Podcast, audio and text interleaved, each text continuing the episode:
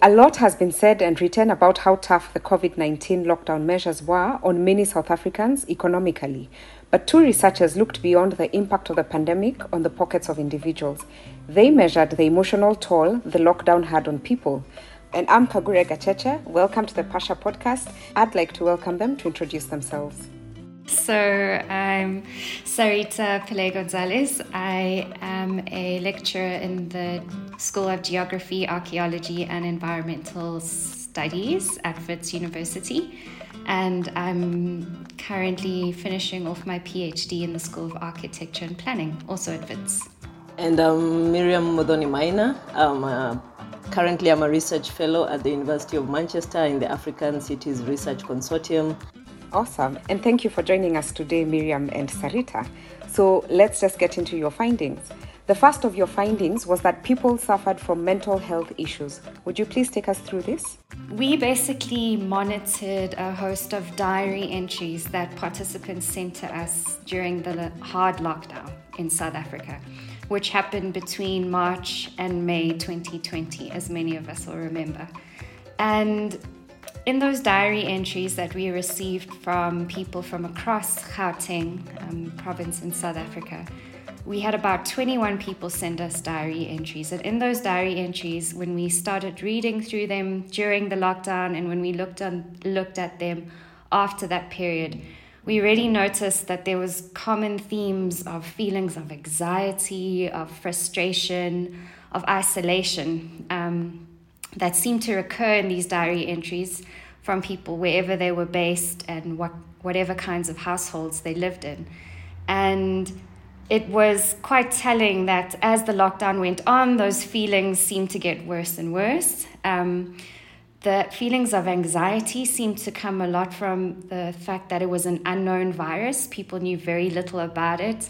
So there was anxiety around how you know, what COVID would do. There was an anxiety around seeing people breaking lockdown regulations and also just general fear around COVID 19.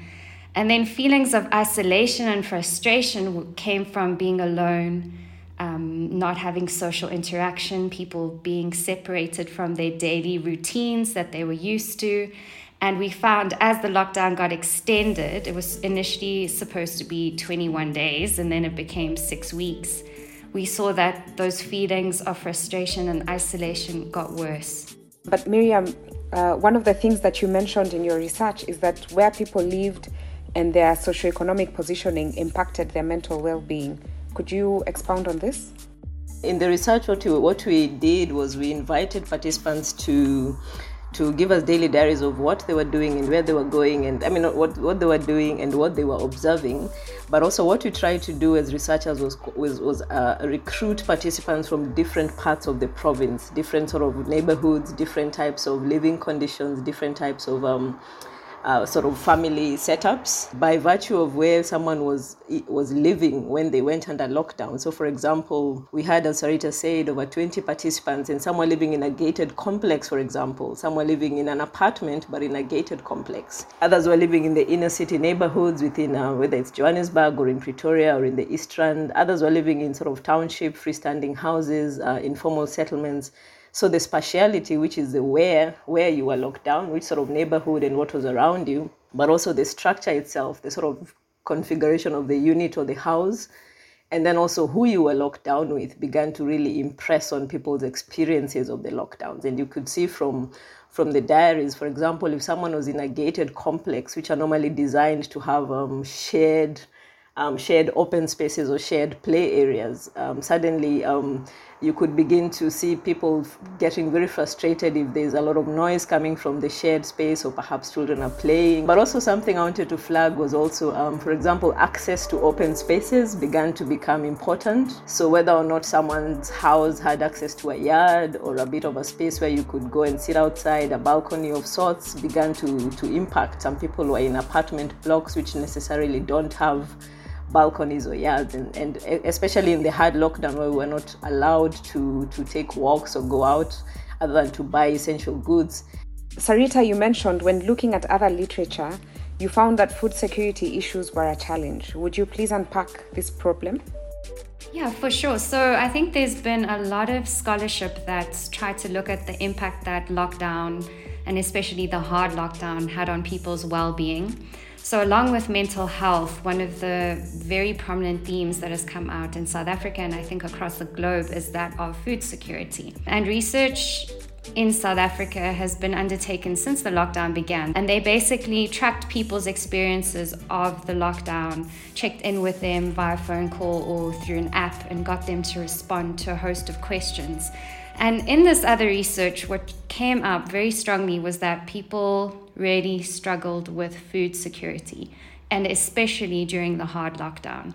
So, an estimated 400,000 children were said to have gone hungry for every phase that the research was undertaken. And there was evidence that there were drastic increases in household and child hunger in South Africa. And research also showed that this hunger had spatial dimensions. So, just over 30% of urban adult respondents who lived in shacks said that at least one person in that house had gone hungry in the past week. And this was very different to people who lived in suburban areas where just over 10% of adult respondents said someone had gone hungry. So, hunger was a prominent theme across the lockdown. It was especially pronounced during the harder forms of the lockdown. Um, and it seems to have been connected a lot to where people lived and their incomes. We've asked some colleagues to read some of the diary entries. Some of the guys are informal recyclers. Because of this lockdown, it is problematic because they can no longer go out and hustle. So they don't have money, they don't have food. Many people decided to go there and be quarantined with the homeless people. They just went to the quarantine site for the sake of getting food because now they can no longer sustain themselves. Ish, lockdown doesn't want to finish. I was so happy that the restaurant was going to open, but hey, we don't know where we stand now. With us, there's no work, no pay. There aren't even any tips. So we're just waiting. But tomorrow, I want to go back and look for a better job. I don't know where. What was the specific connection that you found between food security issues and mental health during the lockdown? We noticed, particularly with some of our respondents who had lost their form of income, that as the lockdown went on, they were struggling more and more to get access to food, to feed their families and themselves. And this, in turn, seemed to play out with their levels of stress and anxiety and frustration in those diary entries. So there was particularly an example of a person in in our study who lived in the inner city of Pretoria. He described himself as a hustler. So he was a car guard um, during you know pre-lockdown. That's what that was how he made his money. And obviously during the lockdown, people couldn't move around. That form of income completely disappeared. And he related how him and other people that he knew who were also hustlers were struggling from the first week. And as the weeks went on, it was evident that they were struggling more and more, that their forms of food were dwindling. And another example was a, a person who worked as a waiter in a restaurant, in a family restaurant. And she relayed to us the uncertainty of not knowing whether or not she was going to go back, because obviously, you know, we didn't know whether restaurants were going to open. So she lost her job. And in the diary entries, we kind of follow her journey as, as lockdown regulations ease, and she went back to the restaurant only to find out that she still didn't have her job. And at the same time, she was speaking about the impacts that this was having on her household, that she had children to support, that she was struggling to feed them. So we saw on a very granular level, people's anxieties were tied a lot to whether they were able to have a meal or to look after the people in their household. And that, and on a small level, just from those two examples, supported broader research, which um, has been undertaken in some of those bigger surveys, which showed that food security was a key determinant of worry and depressed moods across the lockdown, and that it was often hunger which was one of the biggest predictor of psychological distress during the hard lockdown. I think to Miriam, it's this is such a unique research concept that you were that you were accessing uh, diary entries and getting findings from that. So, how did you actually go about getting diary entries from people? The idea initially was was to snowball and, and to identify through our networks and our academic community networks a, a, a sort of group of volunteers who would be willing to provide us with daily diaries. And because we were all under lockdown it was most it was all digital. It was through whatsapp and and so we, we, were recruiting for volunteers who would be willing to provide us with these daily diaries. And through our networks through sort of friend, networks of networks we were able to identify 25 people who say they would do this. And it was it was submitted digitally through whatsapp and and we, we really we really designed a, a survey that was generally very open. All we wanted to get from them was what's happening on your end what did you observe today what did you do?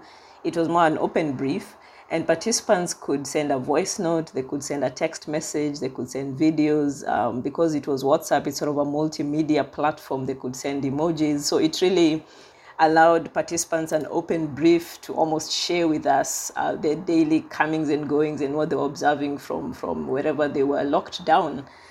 So, as an approach, I, I, think we found it very constructive, even for us as academics, because we normally have a longer time to design research projects and to really write out sort of the questionnaire and what we're going to ask. But because of the rapid way in which lockdowns were implemented, we also had to really be nimble and innovative in how we figured this out and how we designed it. Uh, we collected the diaries, and from other other reports we've written about this is that we were really uh, touched and, and impressed by the consistency of most of the respondents to suppliers with diary entries almost every day. This, especially for the province of Gauteng, was uh, was rare because now I think we, we, we, we captured a moment in a specifically in a specific way, but also in a very unique way because you were able to capture these granular stories of what's happening outside your window and going through one, one respondent's day-to-day life. It was really um, enlightening for us as academics, as researchers, and as planning and urban students who are trying to understand how the city functions in cases of crises like this. It was it was quite unprecedented.